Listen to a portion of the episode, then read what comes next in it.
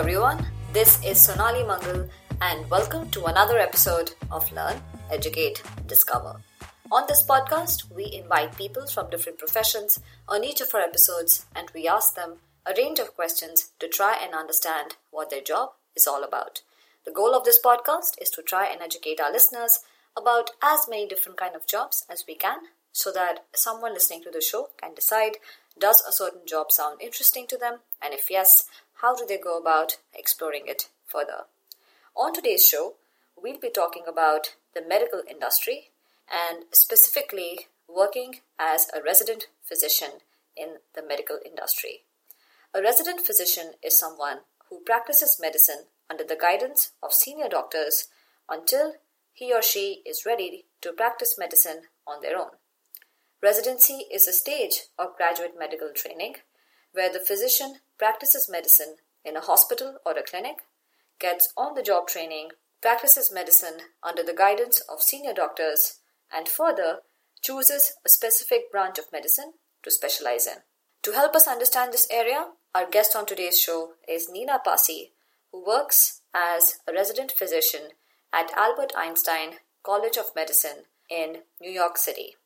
She has an MD, that is, Doctor of Medicine, from George Washington University School of Medicine and Health Sciences, and as of today, she is in her second year of residency. Apart from her strong academic and professional background, Neena also has a very strong research background. While she was in college, she conducted research in the areas of neuroradiology and ophthalmology, and right now, she's looking into certain areas in cardiology and transplant medicine. And of course, we'll go into more details during the podcast. I think we can all agree on the tremendous impact that doctors have in our lives. And on today's show, Neena will be sharing a lot of details to help us understand what is it like to work as one and the kind of people who would really enjoy working in the field of medicine. Also, on a quick note, at the end of the podcast, if you have any questions, either for Neena or for us, please don't hesitate from reaching out to us. You can email us at learneducatediscover at gmail.com and we promise that we'll get back to you within 24 to 48 hours. So, without further ado, let's switch over to Neena.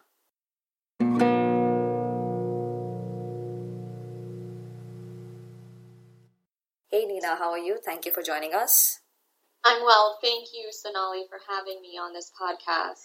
Yes, of course. It's Saturday morning, but is a weekend pretty much like a regular weekday for you where you're working all the time, or do you get any time off at all? Uh, in general, I get at least one day off a week. So today I have a day off, thankfully. I see. Okay, so that day, is that something that you can choose on your own, or is that a fixed day? It's a prefix day. So either Saturday or Sunday is one of the days in the weekends that we generally get off. I see. Okay. And, you know, I'm, I'm not very familiar with the medical lifestyle. My impression is that it's really, really stressful. So, are you working sort of round the clock at all kinds of odd hours, or what does it look like?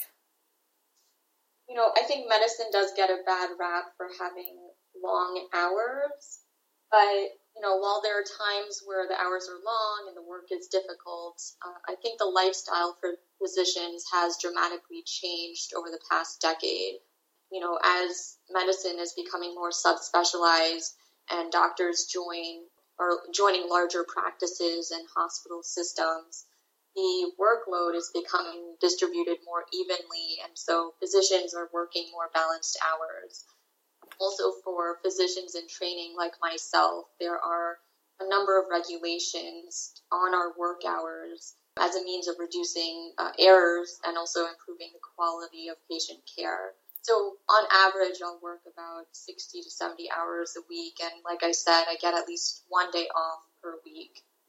Okay, yeah, that's interesting. So this change in trend to make a doctor's lifestyle slightly more easier compared to what it might have been in the past. Is that something which has been more as a result of regulation, or is, is this more sort of an industry wide sort of realization that hey, you know, you know, this is not sustainable? I think both. both through regulations and through just the overall trend in the medical fields for physicians to have a more balanced lifestyle. Mm-hmm. Okay. All right, so let's get into then understanding what a physician does. But uh, why don't we start out with you telling us a little bit about yourself and your journey so far? Sure. So I grew up in the Washington, D.C. metropolitan area, and I went to undergrad and medical school at the George Washington University School of Medicine through their seven year accelerated bachelor's and medical doctorate program. And currently, I'm working as a resident physician at a hospital in New York. I'm training in internal medicine with a future focus on the subspecialty of cardiology. Ah, I see. Okay. So I think what will be helpful, like for example, if I take myself, I am really not familiar with the academic slash training path that someone has to take to eventually become a full time practicing doctor and I think it'll be helpful if you can walk us through sort of the, the key stages that take place before you can actually start practicing medicine. Sure. So, traditionally, to become a doctor, you first have to obtain a bachelor's degree, and then you'll go and complete a four year medical school training in order to attain your medical doctorate degree. And once you've graduated medical school, you'll go on to complete a residency training program in a specific field of medicine. For example, some go into internal medicine, other goes, others go into surgery, pediatrics, gynecology, radiology, or psychiatry. I'm just naming a few to mm-hmm. give you a gist. And then once you've completed your residency, which is generally you three to seven years, depending on the field that you choose. You'll go on to further subspecialize uh, within your field through a fellowship training program. Oh wow. Okay, yeah. So if I caught that correctly, you first have to do a bachelor's for 3 to 4 years. Is this bachelor's can you can it be in any field or does it have to be in certain areas? It can be in any field. Know, a lot of people choose to do a, a, science, you know, bachelor's within a science degree. Others choose to do it within economics or the arts. You only have to complete a few prerequisite classes in like biology, physics, chemistry, organic chemistry in order to, to apply to medical school. I see. So you need to have certain, I guess, credits or hours spent in some some of the science subjects before you can apply for medical school. That's correct. Okay. Okay. So you do your bachelor's, which will be around three to four years. Then you do your medical school, which is another four years. Then you do your residency, which you said can take anywhere between three to seven years, depending on the area that you're choosing That's to specialize correct. in. Okay. Uh, so can you tell me what leads to the variation in the number of years it takes for you to complete your residency? Sure. So it, it depends on the field. So within internal medicine or pediatrics, you're not spending time in the operating room like a surgeon or a gynecologist who, in addition to learning sort of the clinical aspects of medicine, they also have to learn the technical aspects of operating. I see. Okay. All right. And after this, you also have to do a fellowship after completing your residency? So, about half of the individuals who complete a residency do choose to go on to a subspecialty fellowship, where and then the other half choose to start practicing as a fully licensed physician. I see. Okay, so technically you can start practicing medicine right after completing your residency, but for some they might choose to further subspecialize. Can you give us examples of what those subspecialties might look like? Sure. So, for example, if someone after their internal medicine residency goes on to complete a fellowship in general cardiology, they may choose to go on and do a fellowship in interventional cardiology or heart failure or imaging. So, those are more specific subspecialties within the field of cardiology. Okay, okay, I see, got it. And just to clarify, for me as well as our listeners, what is the meaning of internal medicine? So, internal medicine refers to training of taking care of adult patients.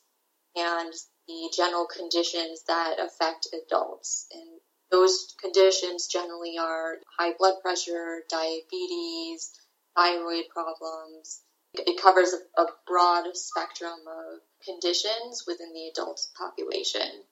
I see. So it's it sounds, and again, I'm speaking as a layman, but it sounds sort of an area that like a general physician might look Correct. at. Yeah, got it. so, what attracted you to a career in medicine? So, personally, I knew at an early age that I wanted to pursue a career in medicine. My choice was partially biased because my father is a physician, and therefore I was exposed to this field at a fairly early age. Growing up, I enjoyed science and math, and I knew that I ultimately wanted to be in a field where I was going to personally and directly help people and I think medicine is a field that offers a lifetime of intellectual stimulation and emotional gratification. At the heart of the practice of medicine, doctors care for another human's physical, emotional, and mental well being. Their art centers on evaluating the patient, then synthesizing data, thinking about problems with compassion, and then coming up with an individualized plan. They think about issues on a scientific and social level as well as on a personal and public level. And I think, you know, many students now who are contemplating career choices become sort of distracted by the enticements of financial wealth and laid back lifestyles, and they forget to think about a career as being something that's supposed to be personally gratifying and a means of contributing to the advancement of society as well as advancing their own personal growth. So I think, you know, if you decide to enter the field of medicine for the money and glamour, you're probably going to enter this profession for the wrong reasons. But if you choose to enter this field because you have a genuine desire to help others, to be a part of a team, to devote yourself to a lifetime of learning, you'll definitely excel and find that this field has a lot to offer in terms of opportunity and growth. Right, right. You know, you, you brought up a couple of very interesting points. One is so I guess because your father was a physician, you you grew up with that and you could see firsthand the kind of impact he was having on people around him. But for a lot of people, sometimes, like I remember when I was in school, there were a lot of people who just, they would just think about how doctors sort of cut up people and there's a lot of blood involved and it's just sort of, it, it sounds very silly. It is silly but uh, it was uh, something which which was hard to digest, so to say, and so they would just sort of get scared of going into that field, even though they might have been very interested in just helping people and helping them feel better. But that was something that would just act uh, like, like a deterrent. So, what would you say to people like that who might be interested in the field overall, but there might be sort of these factors which prevent them from giving it a shot? Right. I think you bring up a good point. The process of becoming a doctor is quite long and at times is taxing both mentally and physically. And that's why it's important to keep things in perspective. Through my training, I've witnessed the hard work and the determination that it takes to practice medicine, but I also witnessed the genuine satisfaction that someone feels by serving others. Doctors have the privilege of helping others at their most vulnerable states and to be given that privilege is both a huge responsibility and an honor. People look to us doctors for answers, and it's up to us to kind of provide them. And while it's daunting at times to think that our decisions hold such weight, it's also incredibly rewarding to know that all the hard work you've put in over the years of training has the ability to influence another person's life as well as their families. And I like to compare medicine to a team sport. To take care of another individual's body and mind requires is a huge responsibility and it requires a team of specialists who each contribute a certain level of expertise. And I've been very fortunate to train at academic centers that have been supportive of their students and foster a collaborative team environment. There have been many amazingly selfless, intelligent, and innovative mentors and colleagues that have left a mark on my training and growth as a person and physician. Mm-hmm.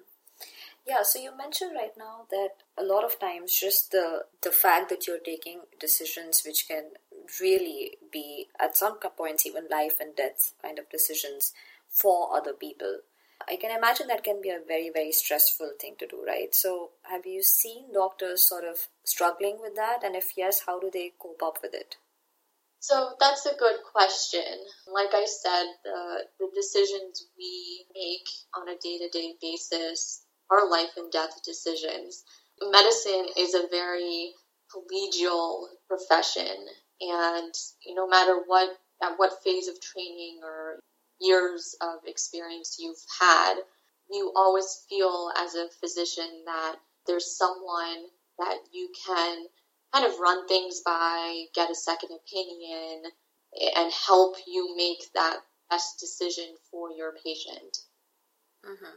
So I guess you keep your the impact that you will have in your mind as you're going through that decision uh, making process. So throughout this process, I mean, the process that you described of uh, you first you get a bachelor's, then you uh, then you go to medical school, then you do your residency. I mean, that process in itself right now, I think, adds up to more than ten years. Uh, it's around fourteen to fourteen to seventeen years, and then people might also st- subspecialize. So that's a really long period of time. It does. Have you seen sort of people drop out in the middle of that process? Like, who are those people who keep going through, and do people drop out? If yes, what do they end up doing? So it's very rare for people to not complete their training process. For those who don't complete a, a, residency, it's usually because for personal reasons. Once you've crossed the threshold of completing medical school, you're generally kept on a path of success as long as you remain interested and involved with keeping up with current practice guidelines within your field. So it's very rare for someone to actually leave the field. I see. I see. Okay. And uh, my other follow up question was that because there's so much happening in this field all the time, right? I'm sure doctors have to spend a significant amount of their time just keeping up with the latest developments. So is, is that true? And if yes, how do you do it? we do have to keep up with the latest developments within the medical field. There are a number of resources that we read routinely. We have medical journals and publications within specific specialties that keep us abreast of the latest developments and new innovations within the field. How do you find time for that? I mean, do you have to specifically carve out time just to look at what is going on? you do have to make time for that. For a lot of us, it becomes our leisure reading material. wow. Yeah. Um, but for medicine, it's it becomes part of your lifestyle to keep abreast of these situations, and it is very interesting when you you do practice this on a daily basis. Right. So if I look at your profile, I see that you've done uh, you've worked on a lot of research areas and you've published a lot of papers. So is that something that everyone in medicine does, or is that something which is unique to you? So while research is not required, it is becoming more and more important in the medical profession, especially as evidence based medical practice is gaining popularity. And also for physicians who wish to practice medicine in an academic setting, research is an integral part of their careers. Um, so for residents and fellows, especially who are applying for further training, research is important as a means of demonstrating your interest in a particular field of medicine, as well as demonstrating that you have a basic understanding of research study designs and the ability to write for a scientific publication. The majority of medical students and residents do participate in research at various degrees of involvement. Some create their own projects, and others serve as junior members on larger projects to help with certain aspects like data gathering, analysis, or the actual writing of the publication. And I think overall, research is one of the great opportunities in medicine that allows doctors to contribute to the field on a larger scale. I see. Is continuing to do research, is, is that something that carries on even later on in a doctor's career? So once they're done with their medical school and their residency and sort of going through the academic process of all of this, even later on, do they continue to research? Yes, for most physicians who remain in an academic setting where they practice at, for instance, the an academic hospital, they will continue to do research as part of their careers. Mm-hmm. So, so I guess for that you will have to be affiliated with some sort of a lab or a hospital which can provide you with the necessary resources. Yes. Okay. Usually those are the hospitals that are affiliated with medical schools. Oh, so that means so there are some hospitals that are affiliated with medical schools and some which aren't. Right. There are some hospitals that are just private hospitals mm-hmm. and are not affiliated with an academic institution. And I think, for example, you're working at a hospital that is affiliated with an academic institution. That's correct. Right. But will you find a residency program at both hospitals? Residency programs are generally affiliated with academic institutions. Yeah. Okay. Okay. All right. Are there any sort of your go to publications or journals that you prefer to look at, as, at least when you're sort of looking to understand what is going on? within each field of medicine, there are going to be specific journals that are the go to resources for those physicians to keep them abreast of the latest innovations and studies that have been done. So within internal medicine, generally we look at like the Journal of the Medical American Medical Association, or there are a number of other publications that are specific for internal medicine. Okay, all right. So, in your words, how would you describe what a physician does? So, physicians are skill trained health professionals who are licensed to practice medicine. They are responsible for caring indivi- for individuals to, first of all, prevent disease and maintain physical and mental well being. And then, in those who do become sick, we are responsible for providing care for them. And I think, as I mentioned before, physicians are responsible for caring for patients at their most vulnerable states. And we have to care for individuals both in terms of their body and mind. One thing that I'd like to clarify is that, so for example, you mentioned that you might be specializing in cardiology, right? So, if I'm understanding you correctly, what that means is that once you graduate from medical school, everyone starts out as a physician and then they can either they can either specialize in something like neurology or cardiology or gynecology, their whatever field of interest, or they can become general physicians. Is that correct? That's correct. I see. Okay. All right. I didn't know that. I learned something new. All right. So right now you're working as a resident, right? So you are right now. How long is your residency program? So my residency program is three years. I'm currently in my second year of training. I see. Okay. And what is life like as a resident? You know, as a resident, you're essentially a doctor in training. You have the medical knowledge and the fundamentals of applying that knowledge to clinical practice, which you learned in medical school, and you're working towards being able to practice independently. And depending on the field of medicine that you choose, your daily schedule will be st- structured a little bit differently. So without getting into too much detail, I'll sort of give you a general gist of how each specialist will spend their day and time. So in internal medicine and for pediatricians, they spend a significant amount of time in the hospital and in an office-based setting to care for patients who are both healthy and sick. Those who are in surgery and gynecology they're going to spend their time split between the hospital floors and office based settings, as well as in the operating rooms, learning the techniques of operating on someone.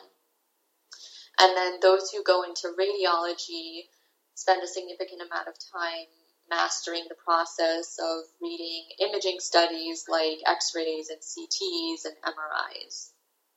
Mm-hmm. All right. So, so everyone is sort of spending more and more time in doing things which are specific to their field of specialization. Right, right. Okay. And are you always under the supervision of senior doctors as a resident? Yes. Okay. That's so, correct. Right. So, so when you join a residency program, are you then assigned to one or more doctors? How does it work? So during your rotate uh, your residency, you'll spend several months on different rotations within your training program. And on those rotations, there'll be specific attending physicians who are assigned to oversee your training experience. So you'll work with a number of physicians over the course of your training. I see. Okay. Generally, in any residency program, do you join as a group? So, are there a group of residents right now in training? Yes. So, generally, residency programs are depending on the specialty between you know five to thirty individuals within a class. Oh wow! Okay, so five to thirty and again i'm speaking as a layman right now but is it at all a competitive atmosphere? Like do residents compete with each other or is, or is it just like you know you do your own thing and you have to excel at your field? So i, I can uh, like i can give you an, an, analogy. So for example if you take uh, things like engineering for example they would have an internship program which is not quite the same but an internship program happens usually like in your third year out of a four year course and you would work at a company for let's say three or four months and at the end of those three months the company would then assess your performance both individually as well as relative to other interns and then they would extend full time offers. So it's not quite the same thing but i'm just trying to understand how our residency program structured. So I think in any profession, it is competitive to a, a, certain level where you are being compared to your peers. But in medicine, I think a lot of it is just uh, self driven. You are always trying to become a better doctor, a better caretaker.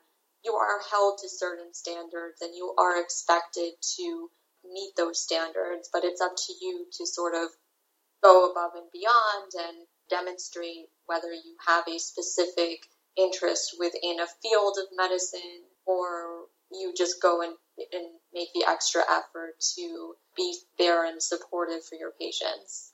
Right, right. Okay. So, can you give us examples of the kind of problems that you might work on on a day to day basis?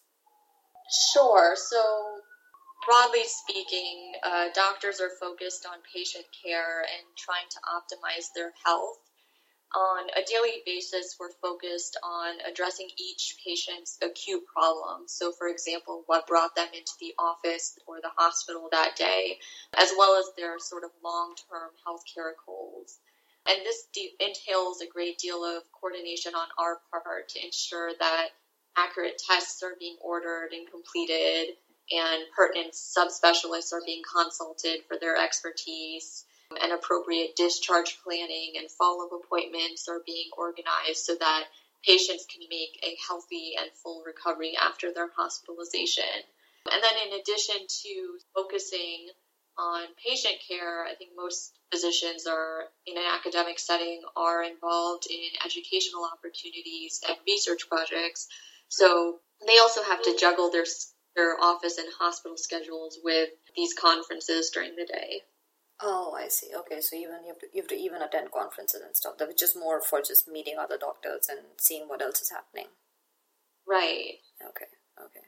So, can you share examples of the kind of cases that you might work on as a resident, and then also how does that evolve as you yourself progress through your residency program, and then you start, and then you become a fully licensed practitioner? Sure. So basically, fully licensed physicians see similar cases as those they encounter during residency. The main difference is in the level of independence in the management of the patients. And so, as a fully licensed physician, you have the full capacity to make diagnostic and treatment decisions on your own.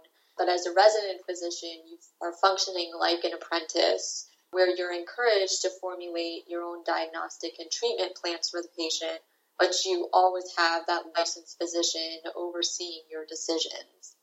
Okay, okay. So, uh, is there some sort of a framework that residents follow or are asked to follow in terms of, for example, you can take decisions of type 1, 2, and 3 on your own, but decisions of type 4, 5, and 6 have to be done under the supervision of whoever you're working with at that time. No, there are no formal algorithms like that. All treatment decisions that resident physician makes is overseen by a fully licensed physician. Mm-hmm. So no matter how minor or how large, major the decision is, a fully licensed physician is going to be overseeing the care of that patient. Oh, I see. I see. Okay, got it. Can you share with all of us an example of a case that stands out in your mind? I mean, there are a number of uh, interesting cases, but I think uh, last week actually I saw an elderly lady who presented to the hospital with uh, severe waxing and waning back pain. And after about three days, with no significant improvement in her symptoms and no significant findings on her exam or lab studies or imaging studies, we had to start sort of thinking outside the box. And so the idea of some atypical chest pain came to mind. And so I sent off some cardiac enzymes and I did an EKG. And lo and behold, her enzymes were elevated and she had signs of an ongoing heart attack on her EKG. So we sent her immediately to the cardiac intensive care unit for stabilization and we did some further diagnostic workup and she was found to have a vegetation on one of the valves in her heart indicating that she had an infection of her heart called endocarditis.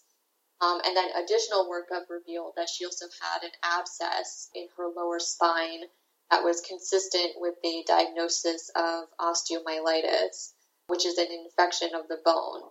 And so it was believed that this patient had somehow contracted chronic osteomyelitis, perhaps from a dental abscess, and then that seeded her bloodstream, which then formed a vegetation on her heart valve.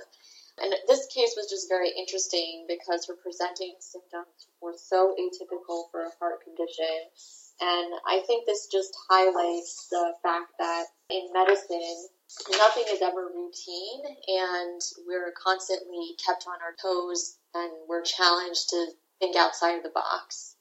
Yeah, actually, you know, you bring up some very, very interesting points, but uh, just a quick clarification first. What is the meaning of vegetation on your heart valve? Uh, so a vegetation is essentially like a, a growth of bacteria or abnormal tissue. Okay. All right. So, so it's something that would show up in an X-ray. On a specific type of study called an ultrasound, is generally how it's picked up. I see. I see. So I think this is a very interesting story that you share because uh, it brings up sort of the role of creativity in this profession and it'll be helpful for you if you can share with us you know what, what is the role of creativity in this profession? To what extent are doctors creative? If you're more creative does that always help you or is it better to sort of stick to certain rules? What is your opinion on this? So that's an interesting question. Um, i don't think i've ever been asked that. So in our training we learn all these diagnostic algorithms that and guidelines to sort of help help with our thought process so that we don't miss uh, severe conditions that would potentially kill a patient. In terms of creativity, I think in any profession you can't get locked into thinking about something in one fixed way. Um, you constantly need to be thinking about problems from all different directions and that's just so that you not only don't miss something, but you potentially could learn how to do something better or in a more efficient way. Mm-hmm. Mm-hmm. Yeah, but do you think creativity is a big part of practicing medicine? I think creativity is important. That being said, a lot of things in medicine are fairly routine and there's very rarely kind of a zebra case like the one I presented, but you do always need to be on the lookout because certain conditions don't necessarily always present the same way in patients. Right, right. That makes sense. Okay. And and the other thing that came to my mind as you were describing the story is and I'm sure doctors sort of figure out how to deal with it. But when you get patients like these, right, and I'm sure you've come across some many more worse cases where a patient is clearly in a lot of pain and he or she is struggling. I'm sure it's very easy or, or a human tendency to sort of get emotionally attached to the case, right? Because at the end of the day, it is a fellow human being and they really need help. At the same time, you want to maintain sort of your rational head and take level headed decisions. So, is that something that doctors have to figure out how to cope with? How do they do it? So, I think through your training, everyone sort of learns how to cope with it in their own way. In medical school and residency, we do have certain sessions where we do talk about these personal issues and how to cope with losing a patient that may have made a significant impact on uh, our life. And I think, like I said, medicine is a very collegial environment you always feel like you do have support around you and you're never really alone. Okay. So, are doctors generally advised to maintain a certain distance from their patients just to, to be able to stay level headed throughout? Yes, I think we are encouraged to show empathy and compassion for our patients, but at the same time, it is a, it is a profession, and we want to be making the most rational and logical decisions for our patient's health. And so that requires a level of distance. Mm-hmm. Yeah, that makes sense. How do residents go about choosing a specialization? So, I think much like when one chooses to go to medical school, the process of choosing a specialization and subspecialization requires you to look introspectively and figure out what your strengths and weaknesses are and what you would enjoy learning and doing for the rest of your life, and ultimately the type of lifestyle you envision yourself having. So, the last two years of medical school are known as the clinical years, where each student spends about one to two months on a specialization ranging ranging from internal medicine or pediatrics or surgery or gynecology and these clinical rotations are meant to give medical students the opportunity to not only hone their clinical knowledge about specific specializations of medicine, but also the opportunity to see the type of practice and lifestyle a physician in that specific specialty has. Um, and so these rotations are almost like tryouts to wet the student in the field and allow them to figure out whether that specialty is a good fit for them. Nice. And there is actually an excellent resource online published by the American Academy of Medical Colleges called uh, Careers in Medicine. And I think it provides uh, great details about various subspecialties of medicine and also has a tool that helps you assess your values and interests and oh, personality really? and skills that can help you choose a specialty based on your attributes. Okay. Okay, oh, that's very interesting. So, this is a very good point because uh, what you're saying is that it is, of course, a, a function of the of your interest uh, that I'm guessing is primary. But it, then there are a lot of other variables that also come into the picture. For example, the kind of lifestyle you want to have. So, can you share with us some of the key areas that people think about as they're going through the process of making this decision about where to specialize? So, like I mentioned, it's it has to do with your personal interests um, in terms of the type of medicine you like to practice and you see yourself in, the type of patient population you'd like to deal with, whether it's adults versus children versus you know only a female population, and ultimately, you know, a lot of decisions are influenced by the type of lifestyle you see yourself having, whether you know a family is important to you, and how much time you want to spend with your family. Mm-hmm. All right, so uh, so I think this gives us a good idea of the overall journey uh, that someone might take to become a fully licensed practitioner, and then going about choosing a specialization. Once someone is done with their residency, what are the various careers, career options that exist post residency? Sure. So, like I said before, about half uh, of the people who complete a residency will go on to do a subspecialty fellowship training, and then the other half will go on to practice as fully licensed physicians within their field of specialty. Mm-hmm. And in order to become a, or rather to practice as a fully licensed practitioner, do you have to always work at a hospital or, you know, I, I see a lot of doctors who are working at clinics. Some of them open their own clinics. So how do they take those decisions? So depending on the field of specialty you choose, you'll either be in a hospital-based setting or a clinic-based setting or a combination of both and, and that's partially something that you need to take into consideration when choosing a field of medicine is, is what type of setting and environment uh, and patient population you want to be working with. I see. So, can you share an example for uh, maybe that this specialization is more uh, suitable for a hospital kind of setting, and this other specialization might be more of a clinic kind of setting? Sure. So, within general medicine, uh, it's actually becoming further specialized so that there's now a specialty, what we call hospitalists. So they primarily practice general medicine, but they're seeing patients only in the hospital setting and, and caring for sort of whole patient, but in only in the hospital. And then there's the primary care doctors who take care of patients in the office-based clinic setting and generally, you know, they see patients when they're healthier and they're, they're focused on preventing disease more than sort of addressing acute issues that may take a patient to the hospital. I see. I see. Okay. All right. So now that you've spent some time working in medicine, are there things that you've learned that you weren't aware of initially?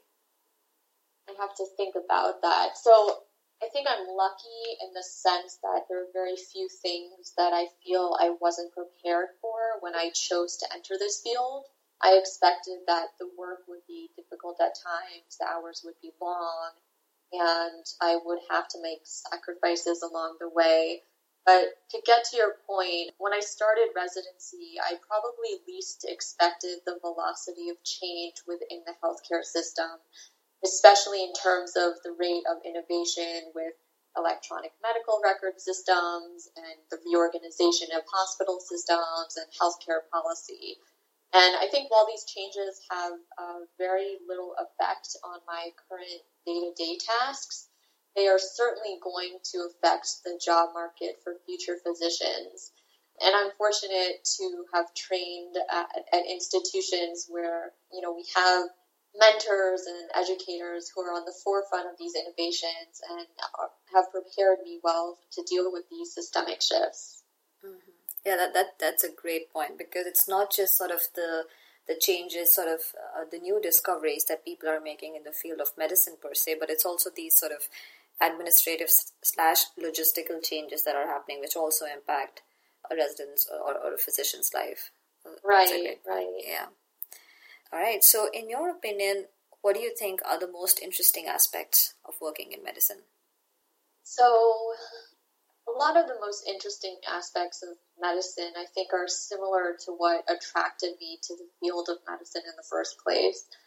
There are very few fields where you have the responsibility of being a learner, a leader, and an educator in medicine, you're challenged to think about problems intellectually and socially. So, for example, you have to come up with an individualized medication regimen for an elderly patient who has high blood pressure, but also who has limited assistance at home. So, you know, you have to think creatively on how to limit the pill burden for this patient so she'll actually be able to take her medication and control her blood pressure in medicine, you're also given the opportunity to help others on a personal and population level. So, for example, in the primary care setting, we educate our patients on their health and the steps that they can take to prevent disease like heart disease, cancer, and stroke.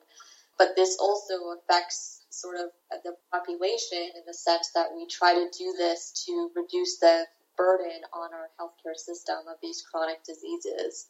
And then Thirdly, I think as a doctor, you're seen as a leader and educator because many physicians end up serving as clinical educators to medical students and residents and fellows to pass along the pearls and wisdom about clinical practice. And then finally, I think medicine is very unique in the sense that you are responsible for serving others in their most vulnerable phases of their life. And this is both a privilege and an honor.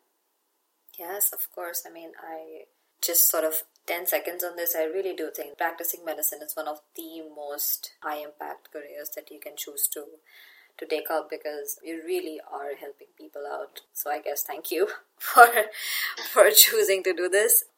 Are there any aspects that you find challenging? And I know you, that you've touched on some throughout our conversation, but if you were to think about the things that you find the most challenging about this profession, what would they be?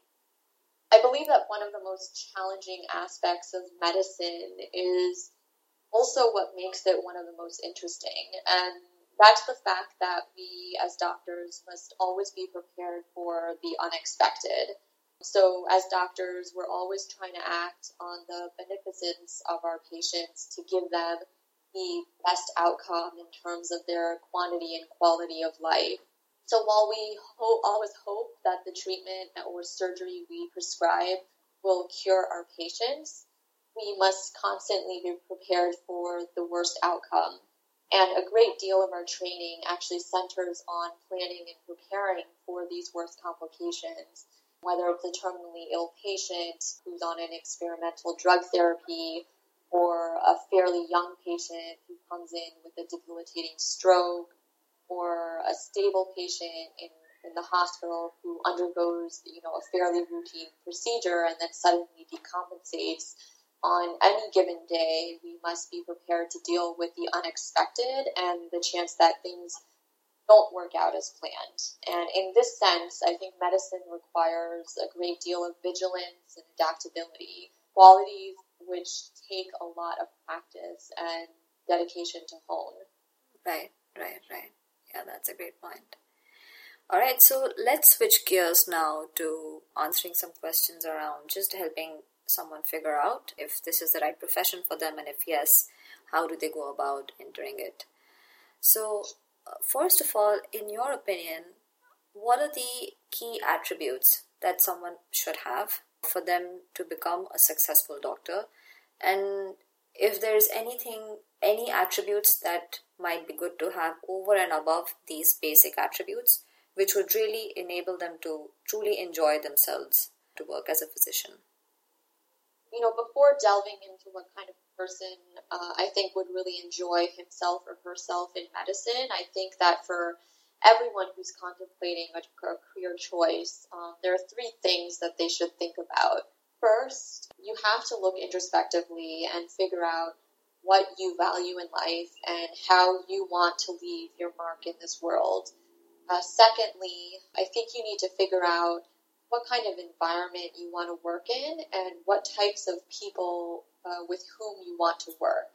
And then lastly, I think you need to find out what sorts of opportunities there are for growth within the field you choose.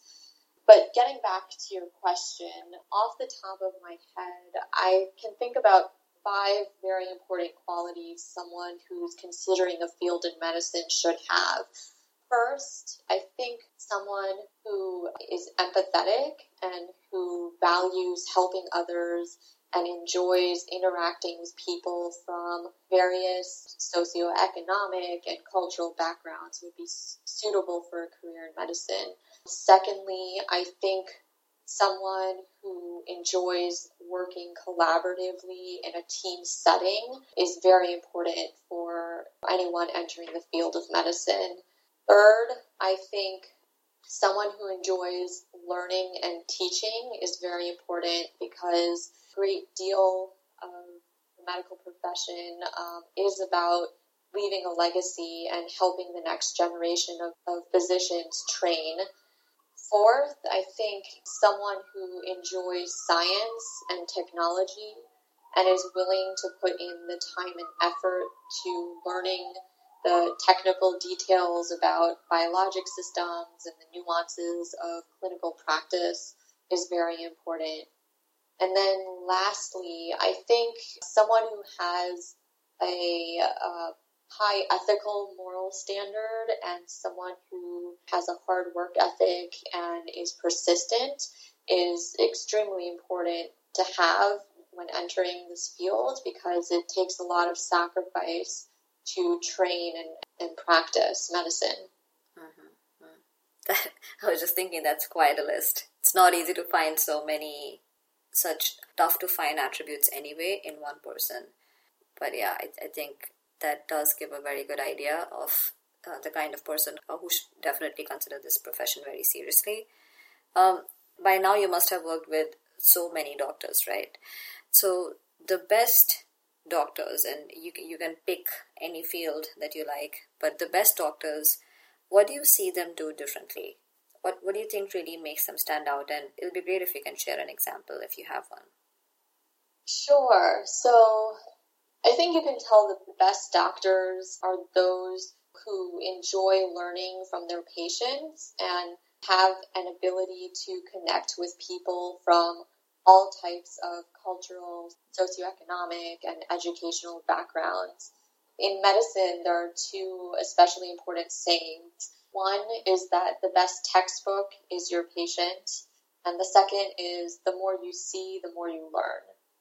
And I think this has to do with the fact that there are so many conditions and disorders to learn about, and they don't necessarily present the same way in each patient which just compounds the complexity of the diagnosis and treatment. So, to give you an example, you know, if we have two elderly Caucasian males who come to the emergency room complaining of chest pain, and they describe their chest pain very similarly as this crushing substernal pain that's associated with some numbness in their hands. Both of them work very high, stressful jobs on Wall Street. And then, you know, you're talking to one of them, you learn that actually one of them uses cocaine to sort of deal with this stress. And the last time they used cocaine was about an hour before they came to the emergency room. So, taking this into account, the way we treat someone who has used a drug like cocaine and is presenting with chest pain is going to be very different from a gentleman who is just presenting with some simple chest pain. So, you know, I think this just illustrates that, in, and like in any job, you want to do your job well.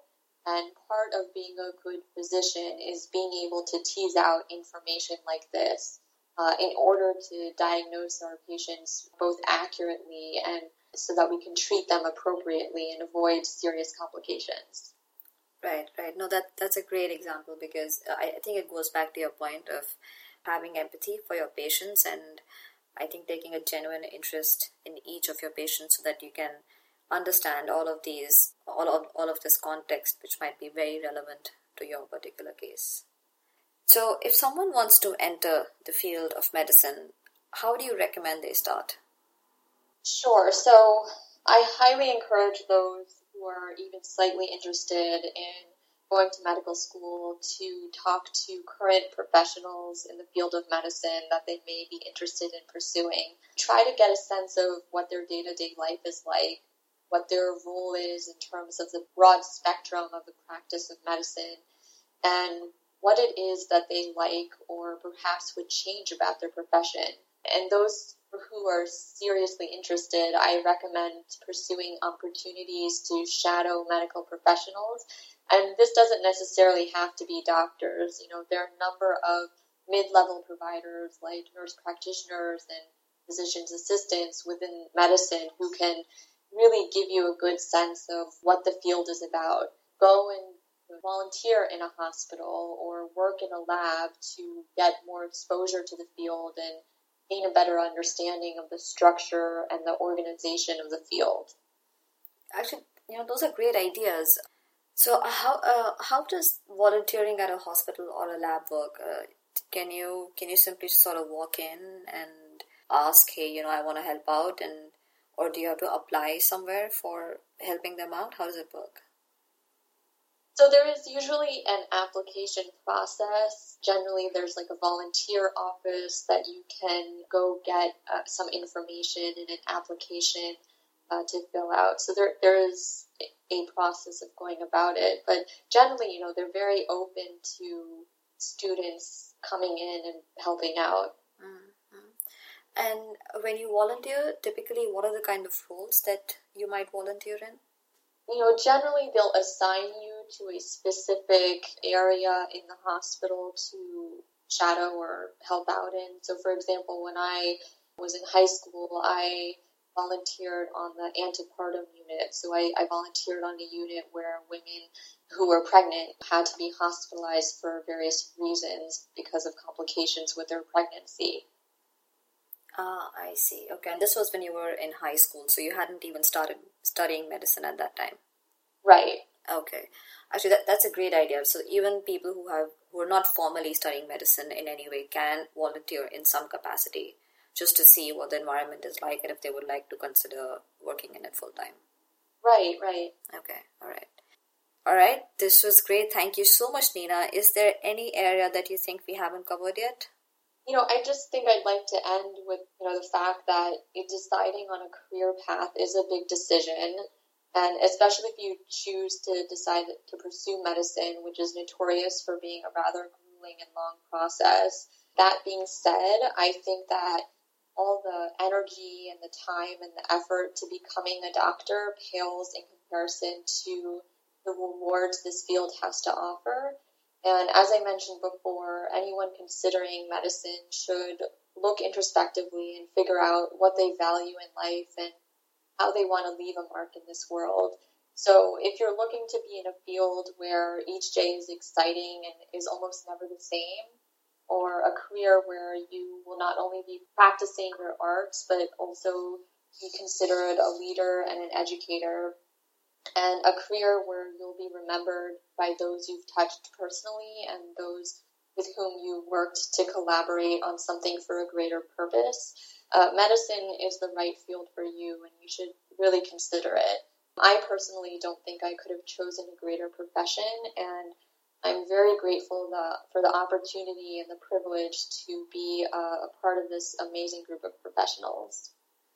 All right, thanks a lot. I, I, I, mean, I can't imagine a better way to end the podcast. So thank you so much. And I really hope that there are more people who get inspired by your podcast and decide to enter this profession because you, you really can create an impact by working in medicine. So thank you so much.